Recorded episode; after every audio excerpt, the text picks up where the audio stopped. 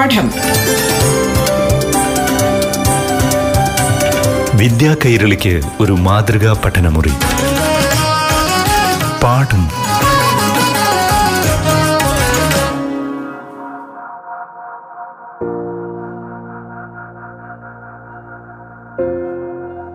പ്രിയപ്പെട്ട കൂട്ടുകാരെ പാഠം ക്ലാസ് മുറിയിലേക്ക് ഏവർക്കും സ്വാഗതം. ഓസ്ട്രേലിയയിലെ ഉപരിപഠന സാധ്യതകളെക്കുറിച്ചാണ് കഴിഞ്ഞ അധ്യായത്തിൽ പ്രതിപാദിച്ചത്. ഇതിന്റെ തുടർച്ചയാണ് ഇന്നും ഉൾപ്പെടുത്തിയിരിക്കുന്നത്. ഓസ്ട്രേലിയയിലെ ഡീക്കിൻ കോളേജിൽ ലെക്ചററും കെമിസ്ട്രി കോർഡിനേറ്ററുമായ ഡോക്ടർ ദീപ ചന്ദ്രൻ റാമാണ് കൂട്ടുകാർക്കൊപ്പം ഇന്ന് അതിഥിയായുള്ളത്. ഓസ്ട്രേലിയയിൽ പഠനത്തിന് പോകുന്നവരുടെ പ്രധാന സംശയമാണ് ഈ പഠനത്തിന്റെ ചെലവ്. അതുപോലെ ജോലി ചെയ്തുകൊണ്ട് പൂർണമായി മുന്നോട്ട് കൊണ്ടുപോകാൻ കഴിയുമോ? സ്റ്റുഡൻസിന് പ്രത്യേകമായി എന്തെങ്കിലും പ്രത്യേക ജോലികൾ ലഭിക്കാനുള്ള സാധ്യത ഓസ്ട്രേലിയയിൽ ഇപ്പോഴുണ്ടോ? ഇതേക്കുറിച്ചാണ് ഇന്ന് ആദ്യം ദീപാറാം സംസാരിക്കുന്നത്. ഇപ്പോൾ ആദ്യത്തെ ട്രൈമസ്റ്റർ ചിലപ്പോൾ കുട്ടികൾക്ക് പേരൻസിന് ഡിപ്പെൻഡ് ചെയ്യേണ്ടി വരും. അപ്പോൾ ഇപ്പോൾ നാട്ടിലുള്ള കുറച്ച് കാശ് അതിന് വേണ്ടി യൂട്ടിലൈസ് ചെയ്യേണ്ടി വരും. അത് കഴിഞ്ഞ് നിങ്ങൾ അവിടെ എത്തി അവരെത്തിക്കഴിഞ്ഞ് അവർ പഠിച്ചു തുടങ്ങുമ്പോൾ അവരെന്റെ കൂടെ തന്നെ ജോലിയും കണ്ടുപിടിക്കുന്നു. ജോലിക്കും പോയി തുടങ്ങി. അപ്പോൾ അതിന്റെ കൂടെ ആകുമ്പോൾ നിങ്ങൾക്ക് ആ ഒരു എമൗണ്ട് തന്നെ മതി. നിങ്ങളുടെ അടുത്തൊരു ട്രൈമസ്റ്ററിന്റെ ജോബൊക്കെ ഒന്ന് സപ്പോർട്ട് ചെയ്യാനായിട്ട്. I mean work education support ചെയ്യാനായിട്ട്. അപ്പോൾ ഈ രീതിയിൽ നിങ്ങൾക്ക് ആ ലൈഫ് മാനേജ് ചെയ്ത് എഡ്യൂക്കേഷൻ ലൈഫ് മാനേജ് ചെയ്ത് മുന്നോട്ട് കൊണ്ടുപോകാൻ സാധിക്കും. അങ്ങനെയാണ് അവിടെ എല്ലാ കുട്ടികളും ചെയ്യുന്നത്. പിന്നെ സ്റ്റുഡൻസിന് മാത്രം റിസർവ്ഡ് ആയിട്ടുള്ള കുറേ ജോലികളുണ്ട്. അതേ സ്റ്റുഡന്റ് വിസയിലുള്ളവർക്കും ലോക്കലിലുള്ള ലോക്കലി ആയിട്ടുള്ള സ്റ്റുഡൻസിനും സ്റ്റുഡൻസിന് മാത്രമുള്ള ചില ജോബ്സ് ഉണ്ട്. അതാണ് പൊതുവേ ഈ സ്റ്റുഡൻസ് സെലക്ട് ചെയ്യുന്നത്. ആ ജോബ്സ് മറ്റുള്ളവർക്ക് കിട്ടാറില്ല. വലിയവർക്ക് അതായത് സ്റ്റുഡന്റ് ലൈഫ് അല്ലാത്തവർക്ക് ആ ജോബ് പൊതുവേ കൊടുക്കാറില്ല. അപ്പോൾ അങ്ങനത്തെ ഓപ്പണിങ്സ് ഉണ്ട്. അപ്പോൾ ആ ഓപ്പണിങ്സ് നമ്മൾ ഈ മറ്റുള്ള ഞാൻ നേരത്തെ പറഞ്ഞ സർവീസസ് വഴി നമ്മൾ കണ്ടുപിടിച്ച് കഴിഞ്ഞാൽ നമുക്ക് എവിടെയെങ്കിലും ഒരു ജോലി ഉണ്ട് എന്നുണ്ടെങ്കിൽ പാർട്ട് ടൈം ആയിരിക്കും ജോലികളെല്ലാം. ഒന്നും ഫുൾ ടൈം ചെയ്യണമെന്നില്ല. കാരണം നമ്മുടെ പഠിത്തം അതിന്റെ കൂടെ പോവാണ്.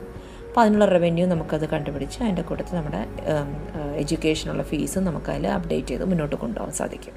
അപ്പോൾ ഇത് ഞാനിപ്പോൾ പറഞ്ഞത് അണ്ടർ ഗ്രാജുവേറ്റ് ബാച്ചിലേഴ്സ് ഡിഗ്രിക്കുള്ളത് ഇപ്പോൾ പോസ്റ്റ് ഗ്രാജുവേറ്റിനാണ് നിങ്ങൾ വരുന്നതെന്നുണ്ടെങ്കിൽ ഒരു മാസ്റ്റേഴ്സ് ഡിഗ്രിക്കാണ് നിങ്ങൾ വരുന്നതെന്നുണ്ടെങ്കിൽ ഒരു twenty thousand to forty thousand Australian dollars ആവും. അതല്ല ഡോക്ടറൽ ഡിഗ്രിക്കാണെങ്കിൽ ഏകദേശം ആ റേഞ്ചും പിന്നെ കുറച്ച് കൂടുതൽ അത്ര ഉണ്ടാവും. പിന്നെ ഇതിനെല്ലാം സ്പോൺസേഴ്സിന് ഇപ്പം നീ if you are a brilliant student നിങ്ങളുടെ അക്കാഡമിക് ഇത് പ്രൊഫൈൽ ഭയങ്കര ഹൈ ആണ് എന്നുണ്ടെന്നുണ്ടെങ്കിൽ അത് വെച്ചിട്ട് നിങ്ങൾക്ക് സ്പോൺസേഴ്സിനെ കണ്ടുപിടിക്കാം. ദർ ലോട്ട് ഓഫ് സ്പോൺസേഴ്സ് അപ്പോൾ സ്പോൺസർഷിപ്പ് വഴിയും ചെയ്യാൻ പറ്റും. അപ്പോൾ ഇതിലേതാണെങ്കിലും നിങ്ങൾ ആദ്യം ഇതൊക്കെ ആയിരിക്കും അതിന്റെ ഒരു സ്റ്റഡി കോസ്റ്റ് ഇൻവോൾവ് ആയിട്ടുള്ളത്.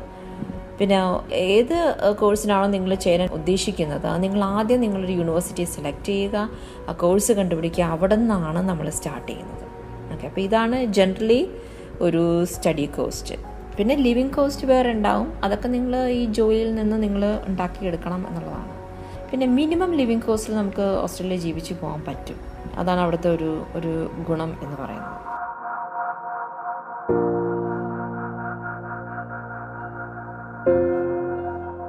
പോസ്റ്റ് കോവിഡ് കാലഘട്ടത്തിലെ ഓസ്ട്രേലിയയിലെ പഠന തൊഴിൽ സാധ്യതകൾ എങ്ങനെയാണ്? എന്തെല്ലാം മാറ്റങ്ങളാണ് കോവിഡിന് മുൻപത്തേതിൽ നിന്ന് വ്യത്യസ്തമായി ഇപ്പോഴുണ്ടായിരിക്കുന്നത്? കോവിഡിന്റെ സമയത്ത് ഒരു എഡ്യൂക്കേഷൻ സെക്ടറിൽ ഒരു മാറ്റിമറിക്കൽ തന്നെ ഒരു പുതിയ ടൈപ്പ് ഓഫ് ഇൻവെൻഷൻ തന്നെ ഓസ്ട്രേലിയ യൂണിവേഴ്സിറ്റീസ് ചെയ്തിട്ടുണ്ട്. അതായത് ഒരു പുതിയ പാറ്റേൺസ് ഓഫ് എഡ്യൂക്കേഷൻ പണ്ടെല്ലാം ഫേസ് ടു ഫേസ് ആയിരുന്നു. അപ്പം സ്റ്റുഡൻസ് യൂണിവേഴ്സിറ്റിയിൽ ഉണ്ടാവണം.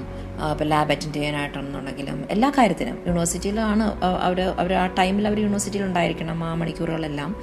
അപ്പോൾ അങ്ങനെയായിരുന്നു. ഇപ്പോൾ അങ്ങനെയല്ല. ഇപ്പോൾ കോവിഡ് വന്ന സമയത്ത് നമ്മൾ ലോക്ക്ഡൗണിൽ പോയി പോയിരുന്നപ്പോൾ നമ്മൾ കൂടുതലും ഓൺലൈൻ എഡ്യൂക്കേഷനിലായിരുന്നു കൂടുതലും. അപ്പോൾ ഈ ഓൺലൈൻ എഡ്യൂക്കേഷൻ നടന്നുകൊണ്ടിരിക്കുന്ന സമയത്ത് തന്നെ പിന്നെ കുറച്ച് കോവിഡ് കുറച്ച് ഈസ് ആയിരുന്ന സമയത്ത് നമ്മൾ പിന്നെയും കുറച്ച് ദിവസങ്ങൾ നമ്മൾ ക്യാമ്പസിൽ പോകണം കുറച്ച് ദിവസങ്ങൾ നമുക്ക് ഓൺലൈനായിട്ട് പഠിക്കാം.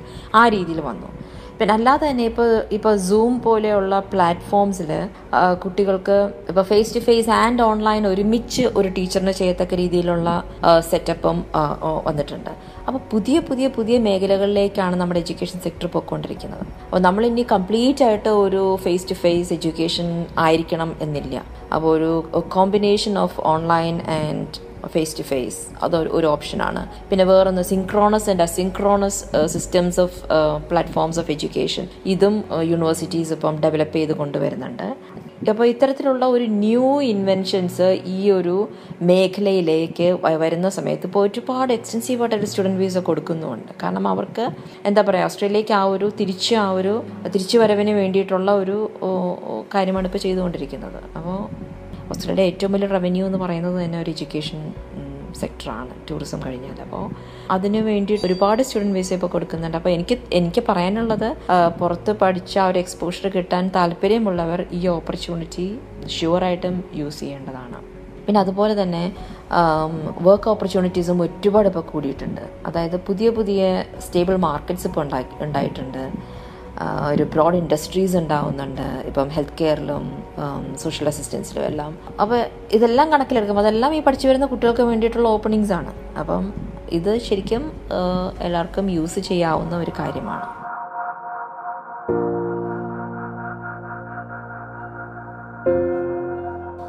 ഈ വിസ പ്രോസസ്സുമായി ബന്ധപ്പെട്ട് നിരവധി സംശയങ്ങൾ കൂട്ടുകാർക്കിടയിലുണ്ടാകും.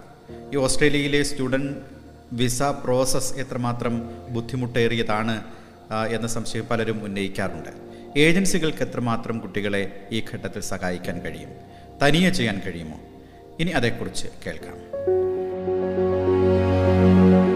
ഈ സ്റ്റഡി വിസ പ്രോസസ്സ് അത്ര ബുദ്ധിമുട്ടുള്ള കാര്യമല്ല. വളരെ എളുപ്പത്തിൽ കിട്ടുന്നൊരു കാര്യമാണ്. ഒന്നുകിൽ നിങ്ങൾ ഏതെങ്കിലും ഒരു ഏജന്റിനെ സമീപിക്കുക. അല്ലെങ്കിൽ വലിയ എമൗണ്ട് കൊടുക്കാതെ ആണെങ്കിൽ ഒരു ഐ ഡി പി പോലത്തെ എഡ്യൂക്കേഷൻ ഇന്റർനാഷണൽ എഡ്യൂക്കേഷൻ ഓർഗനൈസേഷൻസ് ഉണ്ട്. ഈ സ്റ്റുഡന്റ് പ്ലേസ്മെന്റ് പല രാജ്യങ്ങളിലേക്കും കൊടുക്കുന്നത്. അപ്പോൾ അവരുടെ ഓസ്ട്രേലിയൻ ഓസ്ട്രേലിയയിലേക്കാണ് നിങ്ങൾക്ക് പോകേണ്ടതെന്നുണ്ടെങ്കിൽ ഐ ഡി പിയിൽ പോയിട്ട് ആ കാര്യം പറയാം. നിങ്ങൾക്ക് ഇന്ന കോഴ്സാണ് നിങ്ങൾക്ക് താല്പര്യം എന്ന് പറയുമ്പോൾ അവർ തന്നെ നിങ്ങൾക്കൊരു ഓറിയന്റേഷൻ സെഷൻ അറേഞ്ച് ചെയ്തു തരും. ഏത് രീതിയിലാണ് ഈ പ്രോസസ്സ് നടക്കുന്നത്? എന്തൊക്കെയാണ് നിങ്ങൾ അതിന് മുമ്പ് ചെയ്യേണ്ട കാര്യങ്ങൾ? പ്രീ റിക്വയർമെന്റ്സ് എന്തൊക്കെയാണ്? ഫോർ എക്സാമ്പിൾ നിങ്ങൾ ഐ എൽസ് എഴുതിയെടുക്കണം. ഒരു ഇംഗ്ലീഷ് എക്സാം ഉണ്ട്. അത് എഴുതിയെടുക്കേണ്ടി വരും. അതിന് എത്രയാണ് സ്കോർ വേണ്ടത്? അപ്പോൾ അതിനുള്ള ഹെൽപ്പ് എന്തൊക്കെയാണുള്ളത്? അപ്പോൾ ഐ ഡി പി പോലുള്ള ഒരു ഓർഗനൈസേഷൻ അത് കംപ്ലീറ്റ് ആയിട്ടുള്ള ഒരു ഒരു ഫോർമാറ്റ് നിങ്ങൾക്ക് തരും. ഈ രീതിയിലാണ് നിങ്ങൾ ഇതിന് വേണ്ടി പ്രിപ്പയർ ചെയ്യേണ്ടത്. പിന്നെ അവർ തന്നെ ആ വിസ പ്രോസസ്സ് അവർ ഫോളോ അപ്പ് ചെയ്ത് മുന്നോട്ട് കൊണ്ടുപോവുകയും ചെയ്യും. അത് വളരെ ഈസി ആയിട്ട്. ഇപ്പം നിങ്ങൾ തന്നെ ചെയ്യണം എന്നാണ് താല്പര്യം എന്നുണ്ടെങ്കിൽ what you have to first to is ഏത് സ്ഥലമാണ് നിങ്ങൾ ആദ്യം ചൂസ് ചെയ്യണം? ഇപ്പം മെൽബൺ വേണോ സിഡ്നി വേണോ? ഏത് ഏത് സ്ഥലമാണ് നിങ്ങൾക്ക് വേണ്ടതെന്ന് ആദ്യം ചൂസ് ചെയ്യുക. എന്നിട്ട് ആ സ്റ്റേ ആ സ്ഥലങ്ങളിലുള്ള യൂണിവേഴ്സിറ്റീസ് നിങ്ങൾ കണ്ടുപിടിക്കുക. ഗൂഗിളിൽ ഇരുന്ന് കുറച്ച് നേരം ഇരുന്ന് നടക്കുന്ന കാര്യമാണ്. ആ സ്ഥലത്തുള്ള യൂണിവേഴ്സിറ്റീസ് കണ്ടുപിടിക്കാം. ആ യൂണിവേഴ്സിറ്റീസിന്റെ വെബ്സൈറ്റിലേക്ക് പോയിട്ട് അവിടുത്തെ ഫാക്കൽറ്റികൾ ഏതൊക്കെയാണ് എന്ന് നോക്കുക. അതിനകത്ത് നിങ്ങൾ ഇഷ്ടപ്പെടുന്ന കോഴ്സുകളുണ്ടോ എന്നുള്ളത് ഒന്ന് മനസ്സിലാക്കിയിരിക്കുക. ഇപ്പോൾ നിങ്ങൾ ഐ ഡി പി പോലുള്ള ഓർഗനൈസേഷൻസ് വഴി പോവുകയാണെങ്കിലും നിങ്ങൾ ഇത് ചെയ്തിട്ട് ഈ ഒരു റെഫറൻസ് ചെയ്തിട്ട് പോവുകയാണെങ്കിൽ അവർക്കും നിങ്ങളെ മനസ്സിലാക്കാൻ ഭയങ്കര എളുപ്പമായിരിക്കും. കാരണം ഓക്കെ ഈ കുട്ടിക്ക് ഇതാണ് ആവശ്യം. ഇത് കോഴ്സ് പഠിക്കാനാണ് താല്പര്യം. അപ്പം കുറച്ച് നമ്മൾ സ്ട്രീം ലൈൻ ചെയ്ത് കൊടുത്താൽ അവരുടെ ജോ അവരുടെ വർക്കും കുറച്ചുകൂടി എളുപ്പമാവും. അപ്പോൾ തന്നെ ചെയ്യുകയാണെങ്കിൽ നിങ്ങൾ തന്നെ ഇരുന്ന് ഓരോരോ ഓരോ നിങ്ങളുടെ ഇഷ്ടമുള്ള കോഴ്സ് ആദ്യം കണ്ടുപിടിക്കുക. ആ കോഴ്സ് ഏത് ഡിപ്പാർട്ട്മെന്റിലാണെന്ന് കണ്ടുപിടിക്കുക. ഫാക്കൽറ്റി കണ്ടുപിടിക്കുക. ആ ഫാക്കൽറ്റിയിലേക്ക് നിങ്ങളൊരു ഇമെയിൽ അയക്കുക എനിക്ക് ഈ കോഴ്സ് പഠിക്കാൻ താല്പര്യമുണ്ട്. Can you give me further updates on how I should prepare for this and how I should apply for it അവർ അവർ അവരത് ഡീറ്റെയിൽഡായിട്ട് നിങ്ങൾക്ക് തിരിച്ച് ഒരു ഇമെയിൽ അയക്കും കാരണം എല്ലാ യൂണിവേഴ്സിറ്റീസും സ്റ്റുഡൻസിനെ നോക്കിയിരിക്കുന്നവരാണ്. So definitely you will get a reply on that അവരെ തിരിച്ച് നിങ്ങൾക്ക് എ ഫോർമാറ്റ് സഹിതം എന്താണ് നിങ്ങൾ ചെയ്യേണ്ടതെന്നുള്ളത് തരും. അത് വെച്ചിട്ട് നിങ്ങൾക്ക് സ്വന്തമായി ചെയ്യുകയോ ഡയറക്റ്റായിട്ട് അപ്ലൈ ചെയ്യുകയോ അല്ലെങ്കിൽ ഒരു ഓർഗനൈസേഷൻ ഐ ഡി പി പോലുള്ള ഓർഗനൈസേഷൻ വരെ പോവുകയോ ചെയ്യാവുന്നതാണ്. അതല്ലാതെ തന്നെ ഒരുപാട് പ്രൈവറ്റ് ഏജൻസും ഉണ്ട് നമ്മുടെ നാട്ടിൽ അപ്പോൾ കബളിപ്പിക്കപ്പെടാതിരിക്കാൻ ശ്രദ്ധിക്കുക. കാരണം പ്രൈവറ്റ് ഏജൻസ് ആകുമ്പോഴത്തേക്ക് അവരെങ്ങനെയാണ് എത്രത്തോളമാണ് കാശ് മേടിക്കുന്നത് അവിടെ അവരുടെ ഫീസ് എത്രയാണ് ഇതൊന്നും അതിനെക്കുറിച്ചൊന്നും എനിക്ക് വലിയ ഒരു ഊഹമില്ല. പക്ഷെ ഐ ഡി പി പോലുള്ള ഓർഗനൈസേഷൻസ് നിങ്ങൾക്ക് വിശ്വസിക്കാവുന്നതാണ്. അപ്പോൾ ആ രീതിയിൽ പോവുക അല്ലെങ്കിൽ തനിയെ അപ്ലൈ ചെയ്യാൻ നോക്കുക. ഏതാണെങ്കിലും സ്റ്റുഡന്റ് വിസ കിട്ടുന്നത് അത്ര വലിയ ഇമ്പോ അത്ര വലിയ വിഷമമുള്ള കാര്യമല്ല. ഇനി നിങ്ങൾ സ്കോളർഷിപ്പിന് അപ്ലൈ ആണെങ്കിലും അതിനുള്ള ഫോർമാറ്റുകളും അവർ പറഞ്ഞു തരും ഇന്ന ഇന്ന രീതിയിലാണ് ഇത് ചെയ്യേണ്ടത് എന്ന് പറഞ്ഞു തരും. അപ്പോൾ എന്താണെങ്കിലും ആദ്യം നിങ്ങൾ ചെയ്യേണ്ട ഒരു ബേസിക് വർക്ക് എന്ന് പറയുന്നത് ഒന്ന് ബ്രൗസ് ചെയ്യുക. ഒന്ന് ഗൂഗിളിൽ പോയിരുന്ന് കുറച്ച് ടൈം സ്പെൻഡ് ചെയ്ത് നിങ്ങളുടെ കോഴ്സ് നിങ്ങൾ ഇഷ്ടപ്പെടുന്ന കോഴ്സ് ഗ്രാജുവേറ്റ് ആണ് post graduate whatever it is അത് ഏത് യൂണിവേഴ്സിറ്റിയിലാണ് ഉള്ളതെന്നുള്ളത് ഒരു ഐഡിയ നിങ്ങളുടെ മനസ്സിലുണ്ടെന്നുണ്ടെങ്കിൽ then everything else is easy അപ്പോൾ ഇത് ഇതൊക്കെയാണ് നിങ്ങൾ ഒരു വിസയ്ക്ക് അപ്ലൈ ചെയ്യുമ്പോൾ അറിഞ്ഞിരിക്കേണ്ട കാര്യങ്ങൾ. It's not difficult it's a very easy process പാഠം. വിദ്യാ കൈരളിക്ക് ഒരു മാതൃകാ പഠനമുറി. പാഠം ഒരിടവേളയ്ക്ക് ശേഷം തുടരും.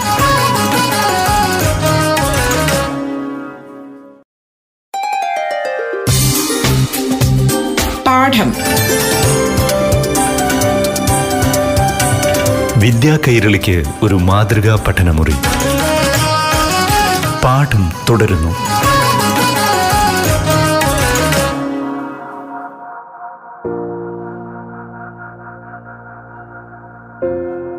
ഓസ്ട്രേലിയയിലെ ഉപരിപഠന സാധ്യതകളെക്കുറിച്ചാണ് ഇന്നത്തെ പാഠം ക്ലാസ് പ്രതിപാദിക്കുന്നത്.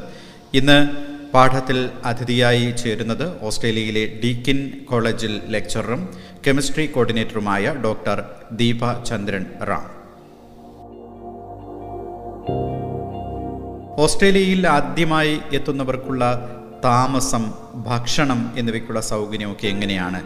സ്റ്റുഡന്റ് സപ്പോർട്ട് സിസ്റ്റം എങ്ങനെയാണ് ഓസ്ട്രേലിയയിലുള്ളത്? കൂട്ടുകാർക്ക് അതേക്കുറിച്ച് അറിയാൻ താല്പര്യമുണ്ടാകും. ഇനി അതേക്കുറിച്ച് കേൾക്കാം.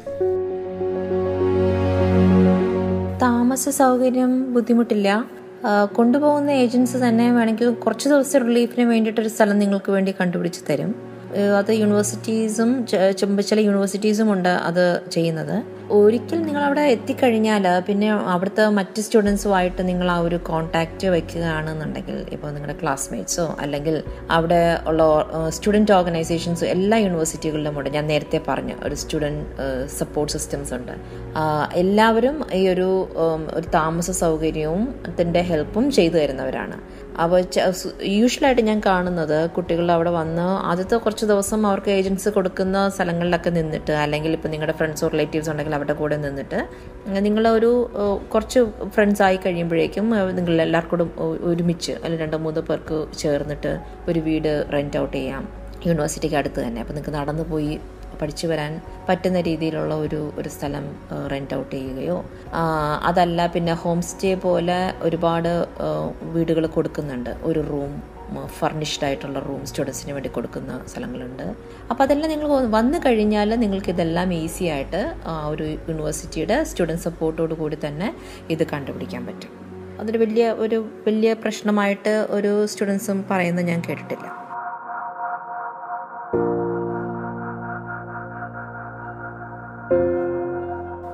മെഡിക്കൽ രംഗം എല്ലാ രാജ്യത്തെ സംബന്ധിച്ചും വളരെ സാധ്യതകളേറിയതാണ്.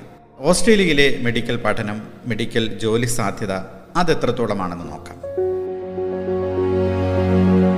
മെഡിക്കൽ നഴ്സിംഗ് രംഗത്തിലെ സാധ്യതകൾ എന്ന് പറയുമ്പോൾ ഒരു വർക്ക് ഓപ്പർച്യൂണിറ്റി ആയിട്ടുണ്ടെന്നുണ്ടെങ്കിൽ അത് ഏറ്റവും കൂടുതൽ സാധ്യതയുള്ള സ്ഥലം തന്നെയാണ്. മറ്റ് രാജ്യങ്ങളിലെ പോലെ ഇപ്പോൾ കാനഡ യു കെ ഒക്കെ അതിന് ഫേമസ് ആണ്. അതുപോലെ തന്നെ ഒരു സാധ്യതയുള്ള സ്ഥലമാണ് ഓസ്ട്രേലിയ.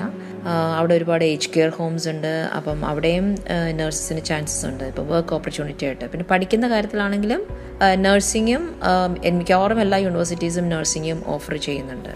പിന്നെ മെഡിക്കൽ എന്തായാലും ഉണ്ട്. അത് അത് ഡിപ്പെൻസ് ലൈക്ക് ഇപ്പം നിങ്ങൾ പ്ലസ് ടു കഴിഞ്ഞിട്ടാണ് പോകുന്നുണ്ടെങ്കിൽ നിങ്ങൾക്ക് ഡയറക്റ്റായിട്ട് അവിടെ മെഡിസിൻ അഡ്മിഷൻ കിട്ടാനുള്ള വഴികൾ നോക്കാം. ഈ രണ്ട് രംഗങ്ങളിൽ എന്താണെങ്കിലും കാരണം അത് ഹെൽത്ത് സെക്ടർ ആയതുകൊണ്ടും ഒരു ഏകദേശം ഒരു two point seven percent increase ഉണ്ട് ഇപ്പോൾ പോസ്റ്റ് കോവിഡ് ആയിട്ട് തന്നെ ഈ ഹെൽത്ത് സെക്ടറിൽ അപ്പോൾ definitely work opportunities are more in these two sectors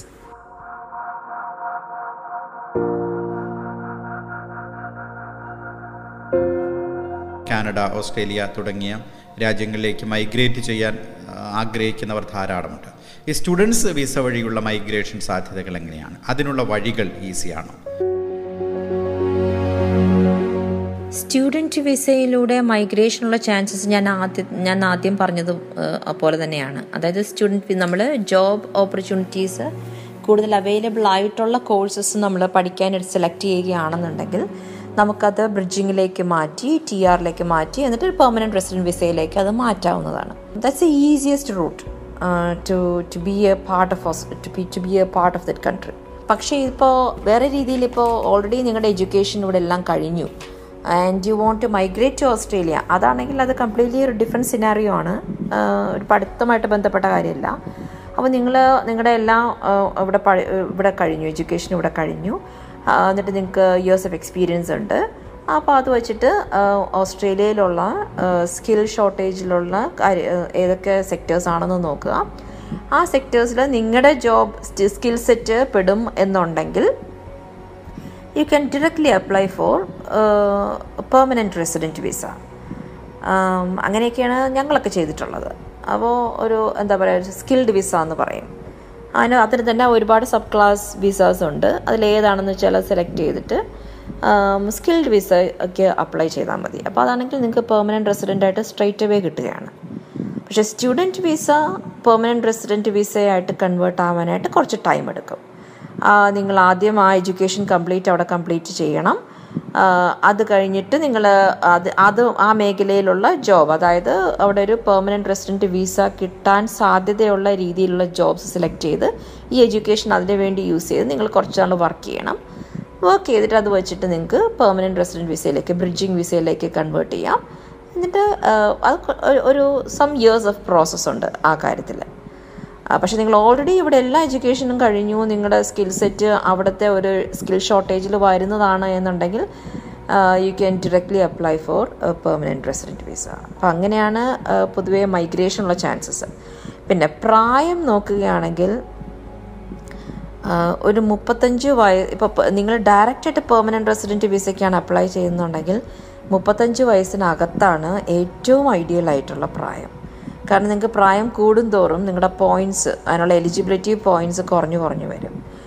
അപ്പോൾ അതുകൊണ്ട് മുപ്പത്തഞ്ച് വയസ്സിന് മുൻപാണെന്നുണ്ടെങ്കിൽ ഒരു ഇവിടെ കംപ്ലീറ്റ് എഡ്യൂക്കേഷൻ കഴിഞ്ഞവരാണെങ്കിൽ കൂടി ഒരു പി ആർ വിസയ്ക്ക് ഡയറക്റ്റായിട്ട് കൊടുത്താൽ നിങ്ങൾക്ക് ഇനഫ് പോയിന്റ്സ് കിട്ടും. അത് പി ആർ അതിന് എലിജിബിൾ ആവാനായിട്ടുള്ള ഇനഫ് പോയിന്റ്സ് നിങ്ങൾക്ക് ഉണ്ടാവും. അപ്പോൾ എത്രയും നേരത്തെ അതിന് വേണ്ടി ട്രൈ ചെയ്താൽ അത്രയും എളുപ്പത്തിൽ കാര്യം നടക്കും.